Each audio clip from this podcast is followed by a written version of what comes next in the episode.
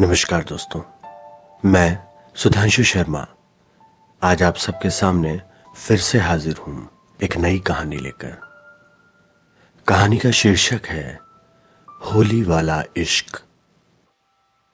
सुबह से शाम वो बालकनी में खड़ा रहता था और बस उसका इंतज़ार किया करता था। वो भी जानती थी कि लड़का वहीं खड़ा होगा। ये वाक्य तो अब रोज का था। कभी कभी जब लड़का, वहाँ ना दिखता तो लड़की भी धीरे धीरे अपने बरांडे में टहलते हुए सामने के मकान में देखा करती। वो दोनों ही एक दूसरे से नज़रों ही नज़रों में बात किया करते थे। पर एक दूसरे से भूलने की हिम्मत किसी में न थी। लड़का जब भी उसे देखता तो बस देखता ही रहता। और जैसे ही लड़की उसकी तरफ़ देखती, वो चेहरा झट से दूसरी तरफ़ कर लेती। प्रेम के हर दौर में यह घटना आम है। और यही हाल उधर का भी होता था। कभी वो शर्त लगाता कि दस तक गिनते ही वो आ जाएगी। और जब वो इत्तेफाकन आ जाती तो लड़का सोचता, यही सच्चा प्यार है भगवान। खैर, प्रेम में डूबा व्यक्ति हर संकेत को पॉजिटिवली ही लेता है। सुबह उठते ही वो तैयार हो जाता और उसे मालूम था कि वो छह चालीस पे ही निकलेगी। सुबह सुबह बालों में पानी लगा के कंघी करके हीरो बन के अपने गेट पे खड़ा रहता। वो भी जानती थी कि वो स्कूल तक पैदल छोड़ने ज़रूर आएगा। स्कूल के अंदर जाते वक्त वो पलट कर ज़रूर देखती और हल्का सा मुस्कुरा देती। लड़के के लिए मानो वो मुस्कान एक सिग्नल का काम करती थी। समय बीतता गया और एक दूसरे के लिए अंदर ही अंदर भावनाएँ बढ़ती गईं। होली का दिन था। सुबह से ही गली में रौनक थी। रोज की तरह उस दिन भी वो बालकनी पे वहीं खड़ा था। इतने में नीचे से आवाज़ आई। अम्मा तुम ऊपर क्या कर रहे हो? नीचे आओ। साले मोहल्ले के लौंडे आ गए थे। मन दबा के लड़के को नीचे जाना पड़ा। नीचे एकदम भोजपुरी देसी गाने फुल वॉल्यूम में धका धक चल रहे थे। छोटू, नानू, हिमांशु समेत मोहल्ले के सारे कुच्ची पुच्ची लौंडों का डांस शुरू था। डांसिंग टोली में उसका भाई भी था और उसको देखने के लिए वो भी छत पर आ गई थी। आज अच्छा मौका था उसको इंप्रेस करने का।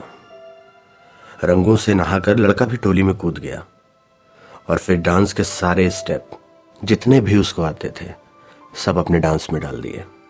डांस बंद हुआ और घर जा जाकर होली खेलने का प्रोग्राम शुरू हुआ। लड़का भी अब टोली के साथ उसके घर पहुँच गया। पहली बार किसी परी को उसने इतने करीब से देखा था।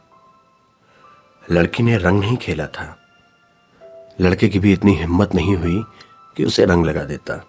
होली के दिन तो सब माफ़ी होता है, पर वो चाह कर भी नहीं कर सका।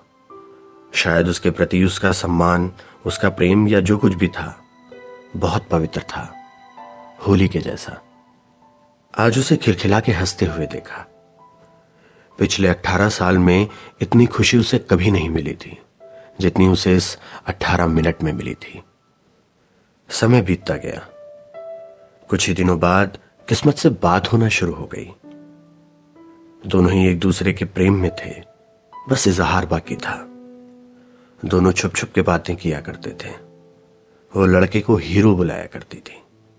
और लड़का उसको हनी बुलाता था। वही मीठी यादें अब इस जीवन का सर्वस्व है। दोनों रात को नज़रें बचाकर मिलते थे और हवाई किले बनाते थे। इससे कोई ये ना समझे कि उनके मन में पाप था। बिल्कुल नहीं, उनके बीच में एक भी ऐसा शब्द, एक भी ऐसा संकेत ना आने पाता, जो एक दूसरे के सामने न कर सकते, जो उचित सीमा के बाहर होते।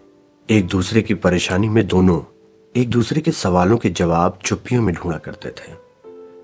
शायद वो ढूंढ लें जीने का कोई नया तरीका। शायद उन्हें कोई नई राह मिल जाए। वो हंसती रहती थी कि दुख सीमाओं में रहे। ये शुरू से उसकी आदत थी कि जब दुख ज़्यादा ही बड़ा बनता है तो उसकी खिल्ली उड़ा देती है। लड़के की वो होली सबसे रंग बिरंगी और अंतिम होली थी। छह साल बीत गए। लड़की के घर पर वो उसकी आखिरी होली थी। मोहल्ले के लड़कों का प्यार कोई डॉक्टर या इंजीनियर ही अक्सर उठा ले जाया करता है। प्रेम तो अब भी उतना ही पवित्र है, जितना पहली नज़र में देखते हुआ था। धड़कनें सच में थम गई थी उस वक्त। एक वादा मांगा था उसने, एक दूसरे को ताउम्र प्रेम करने का। दोनों आज भी उस पे कायम है। उसके साथ वो पहली और अंतिम होली थी, और वो पहला और आखिरी प्रेम। तो दोस्तों, ये छोटी सी कहानी थी सिद्धार्थ सिन्हा जी की। मेरे और मेरे परिवार की तरफ़ से आप सभी को होली की हार्दिक शुभकामनाएँ। धन्यवाद।